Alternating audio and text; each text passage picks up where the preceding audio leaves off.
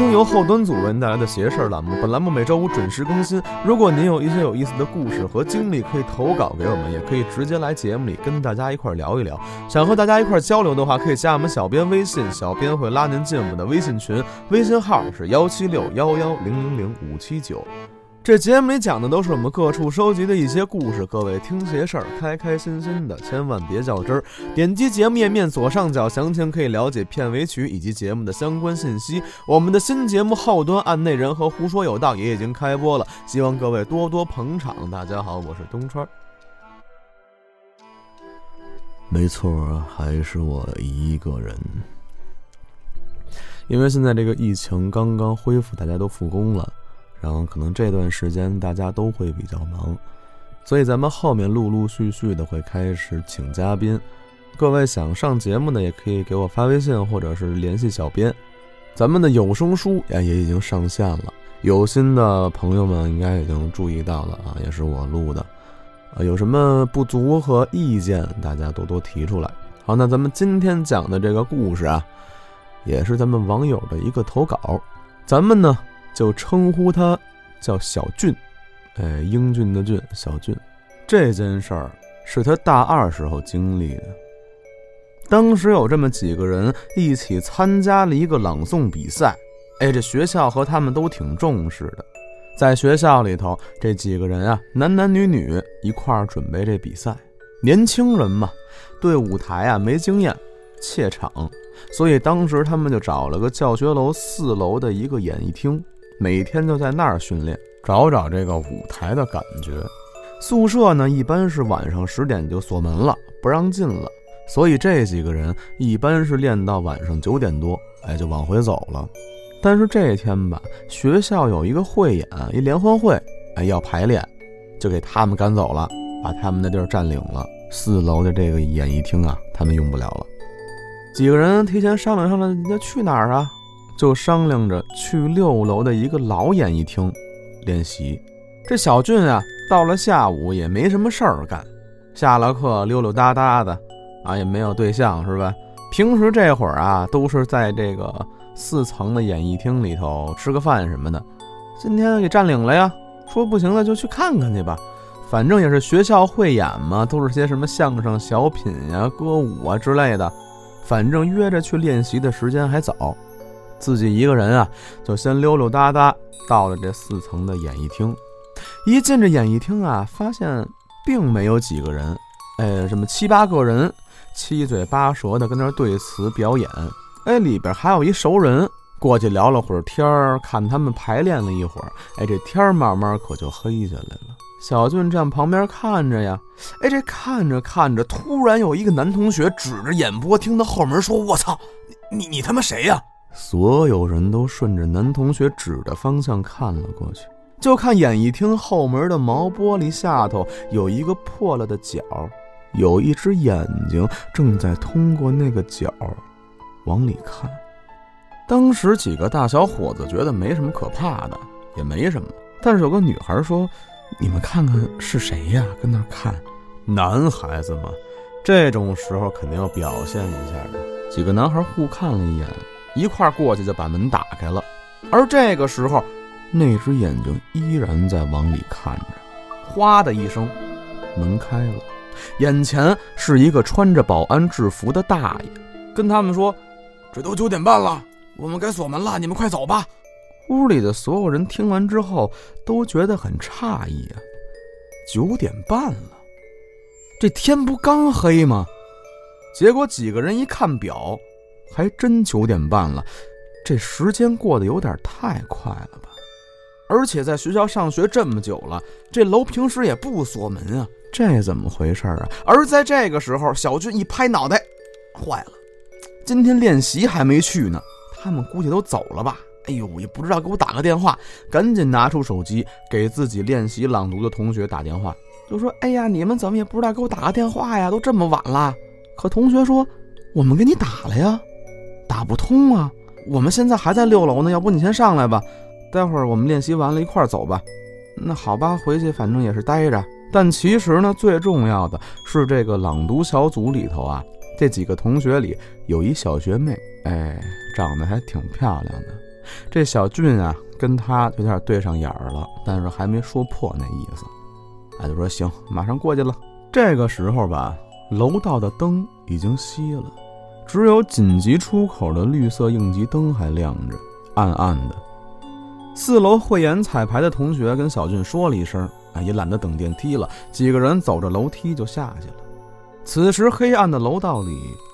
只剩下小俊一个人了。小俊呢，就自己准备去坐电梯了。走了一会儿，就到了这电梯间了。左边、右边各一台电梯对着。之前呀，好像是听说右边的电梯出过什么事故，所以他从来只坐左边的电梯。今天也是如此，他就摁了左边电梯了。他们学校电梯呀，为了方便学生，你摁了哪边电梯呀，哪边电梯才会下来，另一边呢不受影响。而且这电梯啊，只在一四六七这四层楼停。可是他这孩子呀，手闲嘞，顺手就把右边电梯也给摁了。可右边这电梯，在他摁完不到十秒钟，叮的一声，开门了。不知道为什么，这小俊总觉得右边电梯呀有点诡异，也可能是之前听学长说过，哎，可能学长吓唬他，给他吓的，说这电梯里头啊死过人。可能是自己的心理作用，但是呢，这小俊已经下定决心了，我只坐左边电梯。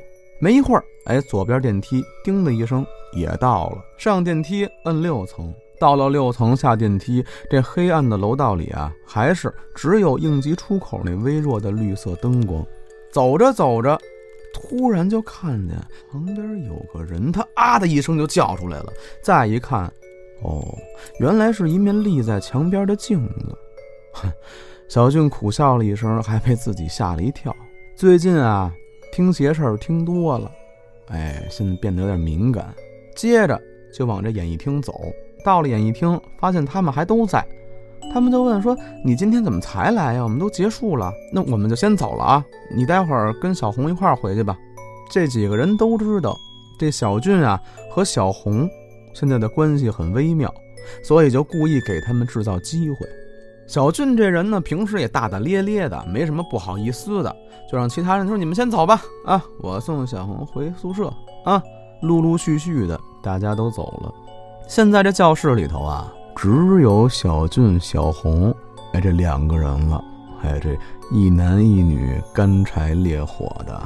当然了，俩人啥也没发生，毕竟表面大大咧咧的人，内心都是一些本分老实的好人。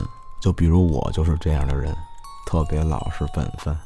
两个人走向了电梯间，小军这个时候其实心里已经不害怕了，毕竟爱情的力量是伟大的。现在小红啊，小鸟依人的靠在自己身边，还挺可爱的。这小俊呢，就打算逗逗她，还开了这么几个恐怖的玩笑，讲了几个咱们邪事里讲过的故事，弄得小红啊直往自己怀里钻。所以说，听咱们节目是有好处的。带着你喜欢的女孩听咱们节目，就变成了你的女朋友。和上来的时候一样，这小俊啊，摁了左边的电梯，又随手把右边电梯也给摁了，跟刚才情况真的一模一样。右边电梯刚摁完，过了几秒钟，门开了。可这个时候，小红却慌了，拽了拽小俊的衣角，躲在他后面，跟他说：“别坐那个电梯。”小俊这种时刻当然拿出点男子气概来了呀，对吧？摸着他的头啊，说没事儿啊，宝贝儿，没事儿啊，小红，这些都是假的，别害怕，有哥在呢啊。但其实当时小俊心里还是有点发毛的。叮的一声，左边电梯也到了，两个人嗖的一下就钻进去了，摁了一楼，电梯门慢慢关上了。小红显得十分害怕，一直抱着小俊的胳膊瑟瑟发抖。而小俊其实，在电梯里头啊，有点得意，哎，感觉终于成功了，跟我有肢体接触了。他正美呢，出事儿了。咱们之前说了，这教学楼的电梯啊，只在一四六七这四个楼停，其他楼摁不了也停不了。而这个时候，小俊还在说呢，说没事儿啊，宝贝儿，我阳气重，要真有那些个好兄弟啊，我就跟他过两招啊，别跟这虚拟世界里跟我逼逼赖赖。可就在说完这句话的一瞬间，电梯停了，而且停在五楼。这楼应该是不停的呀。两个人瞬间陷入了安静。小俊的爱情被恐惧打败了。小红站在他身后，拉着他的袖子，把他蹬到一个墙角。紧接着，他们的电梯门慢慢的开了，白色的光从外面照了进来。白色的光，那是电梯的光呀。也就是说，他们对面的电梯也开门了。门慢慢打开，没错，对面的电梯门也是开的。而小红看见之后，显得特别害怕，一下子从背后抱住了小俊。对面的那部电梯就好像一直跟着他们似的，阴魂不散。可此时此刻的小俊却充满了勇气，什么妖魔鬼怪、美女画皮，学妹都从背后抱着我了，我还有什么可怕的？想到这儿，小俊正想破口大骂，刚说了一句“我操”，就被后面的小红狠狠地掐了一下，然后就看小红伸手去摁了电梯的关门键。这个时候。小俊可以看到，小红是真的被吓坏了，眼泪在眼睛里打转，紧紧地咬着自己的嘴唇。慢慢的，电梯门关上了。可就在电梯门关上的一瞬间，小俊从那个缝隙里似乎看到，对面的电梯也关了。小俊依然在安慰小红，说：“电梯可能是坏了吧，你别担心啊，没什么事儿。”小俊假装不害怕，还安慰着小红。小红也没理他，可能是太紧张了，一直抱着小俊的胳膊没撒手。电梯往下走了一层，到了四层，门又开了。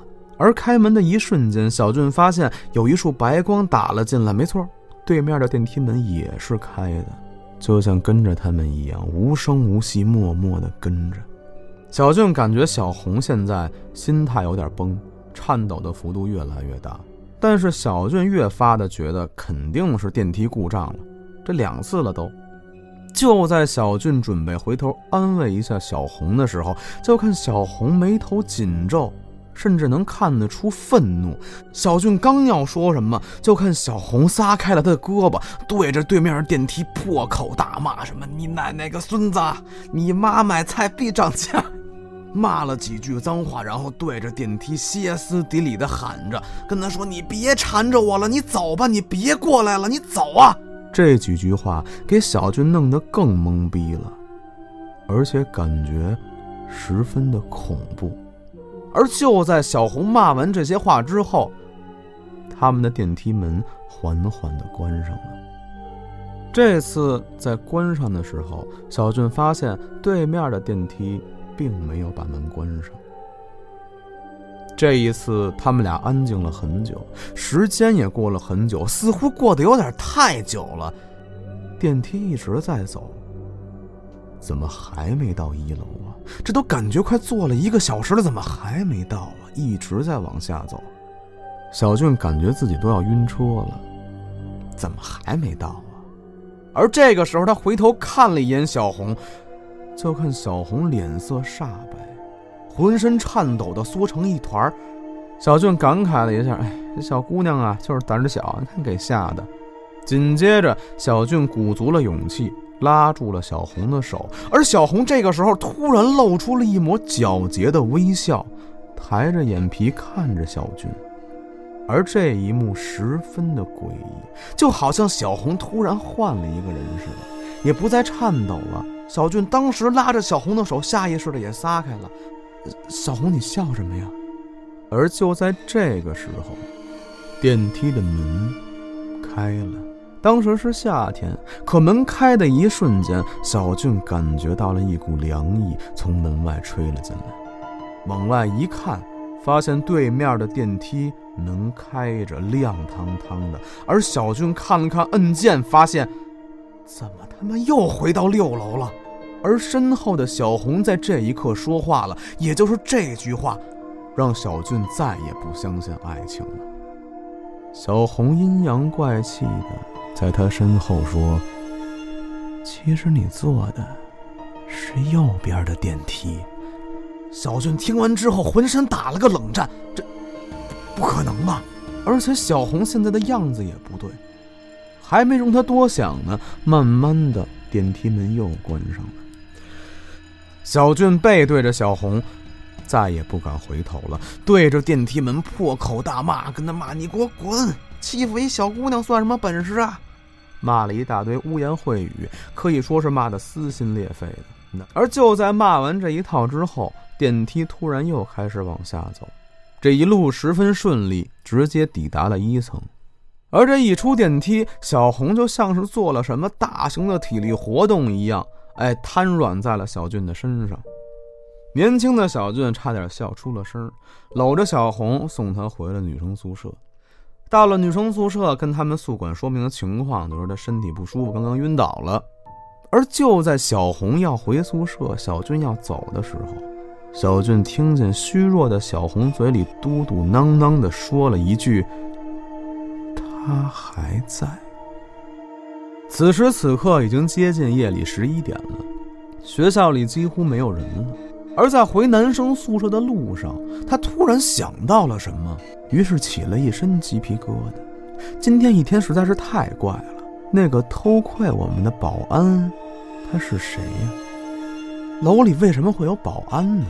而且那栋楼根本就不会锁门呀。如果是催我们走，为什么不敲门？而是偷看了那么久，屋子里的时间怎么过得那么快？为什么小红突然那么诡异的对我笑？而且小红还说她没走，这是什么意思呀？回到宿舍之后，跟自己的舍友说了这些情况，舍友不相信，也表示说那楼不可能锁门，而且根本就没什么保安，而这些并没有解释。没过几天，小红被带进了精神病院。她到底看见了什么，我们也不得而知。而最奇怪的是，之前排练的同学对那天都没什么印象。谈起来那天，大家都说想不起来了，记不清楚。小俊也四处打听关于那个保安的事儿，也并没有找到和他看到那个保安相像的人。而咱们今天的这个故事，最终也没能有什么解释。希望大家能把自己的猜测和想法留在评论区里。咱们的第二个故事，也是咱们网友的投稿，叫西亚啊。这事儿呢是发生在他姐们身上的。咱们给他这姐们啊取个名字，就叫他小刘吧。当时年轻嘛，几个孩子一块儿，哎，他这姐们小刘跟着几个好朋友一块儿就说去城市探险。他家那边啊，有一个荒废了很久的电影院，哎，已经废弃了。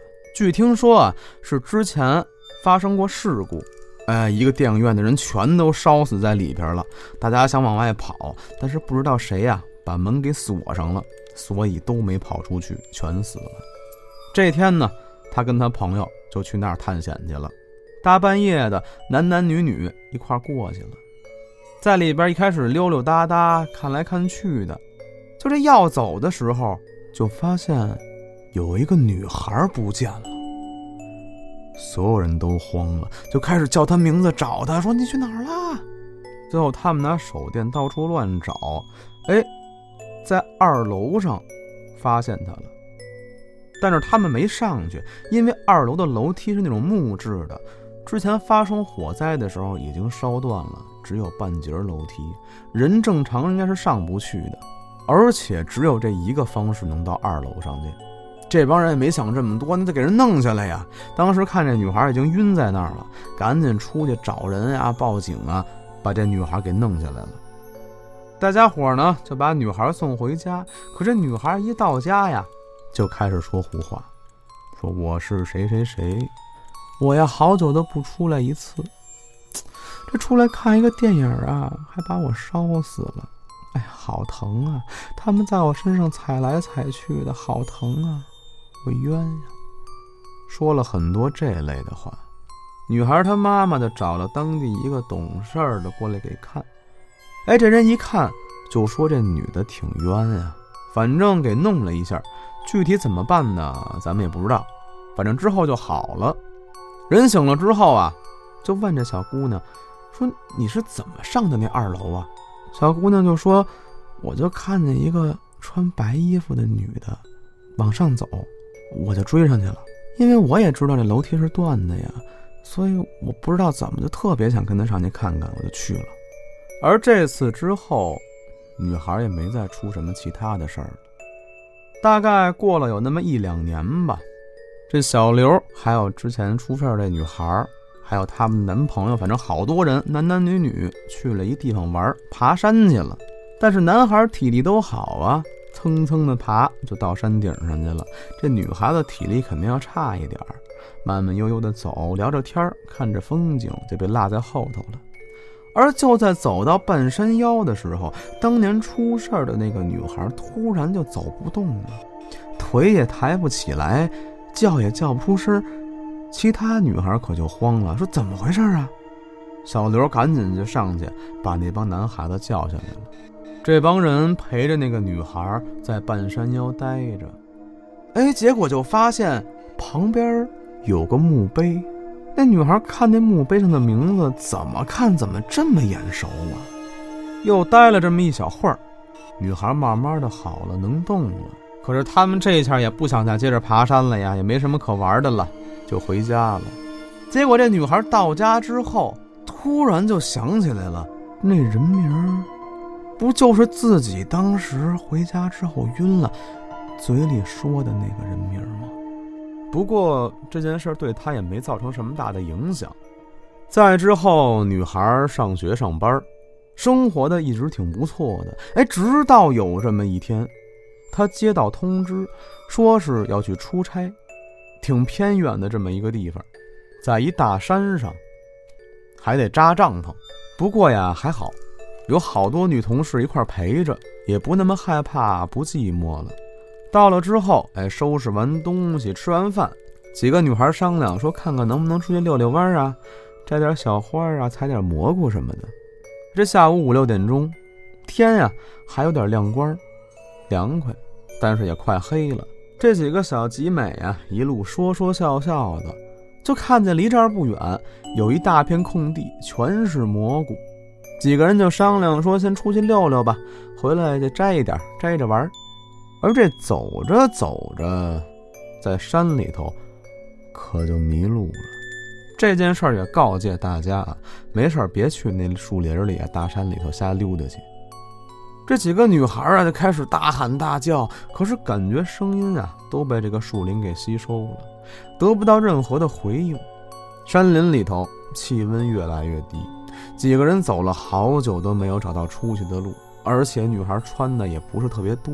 给这些女孩冻得瑟瑟发抖的，这天慢慢慢慢的可就黑下来了。没有信号的手机无力的用闪光灯照着路，大家手拉着手，依然在尝试着往前摸索着走。突然，这小刘就感觉自己的腿动不了了，身体也不能动，连话都说不出来了。大家手拉着手呢呀，小楼一不动，其他人感觉哎，怎么不走了呀？所有人都不明白，可唯有这个不能说话的女孩心里明白。小时候发生的一件一件怪事儿一下就涌了上来，心说坏了，在这儿动不了了。但是大家也不能把她一个人扔在这儿啊。这时候，有的小姑娘已经开始哭了，大家陪着她。而就在这个时候，女孩开口说话了。那声音还是女孩的声音，可是态度和语气完全就是两个人。仅仅只说了三个字：“跟我走。”有的人还没听清呢，女孩就已经开始朝着一个方向走了过去。所有人都不知所措地看着女孩，但最终还是跟了上去。一路东拐西拐的走了大概有四十多分钟，最终他们找到了一开始那片全是蘑菇的空地。几乎所有女孩都开始尖叫大哭起来，可唯独只有这个女孩一屁股坐在了地上。她不知道为什么，现在感觉特别的感动。当天夜里，女孩哭了好多好多次，大家都觉得她可能是死里逃生，激动的。可唯独这女孩自己心里知道，那根本就不是她在哭。而自那晚之后。女孩到今天也没再遇到什么奇怪的事儿了。我呢是这么想的：如果女孩没有跟着电影院的白衣少女上楼，那那个白衣少女可能永远都不会被发现，一直在那儿被困着。而后来爬山又加深了两个人的缘分，最后这件事应该算是一个报答。当然，这些都是我个人的猜测和想法。我更希望事情是这样的，因为这善恶到头终有报啊，人间正道是沧桑嘛，对吧？大家有什么想法、脑洞，也可以在评论区里多多留言。咱们的有声书也已经开播了，希望大家多多关注，多多支持。有什么意见和不足呢？在评论区里告诉我，我会努力改正的。这个夏天到了啊，疫情眼看也快要结束了，最后一段时间了，希望大家能共度难关。嗯，今天的节目到这儿就结束了。喜欢我们节目的呢，在评论区里多多留言。咱们下期再见，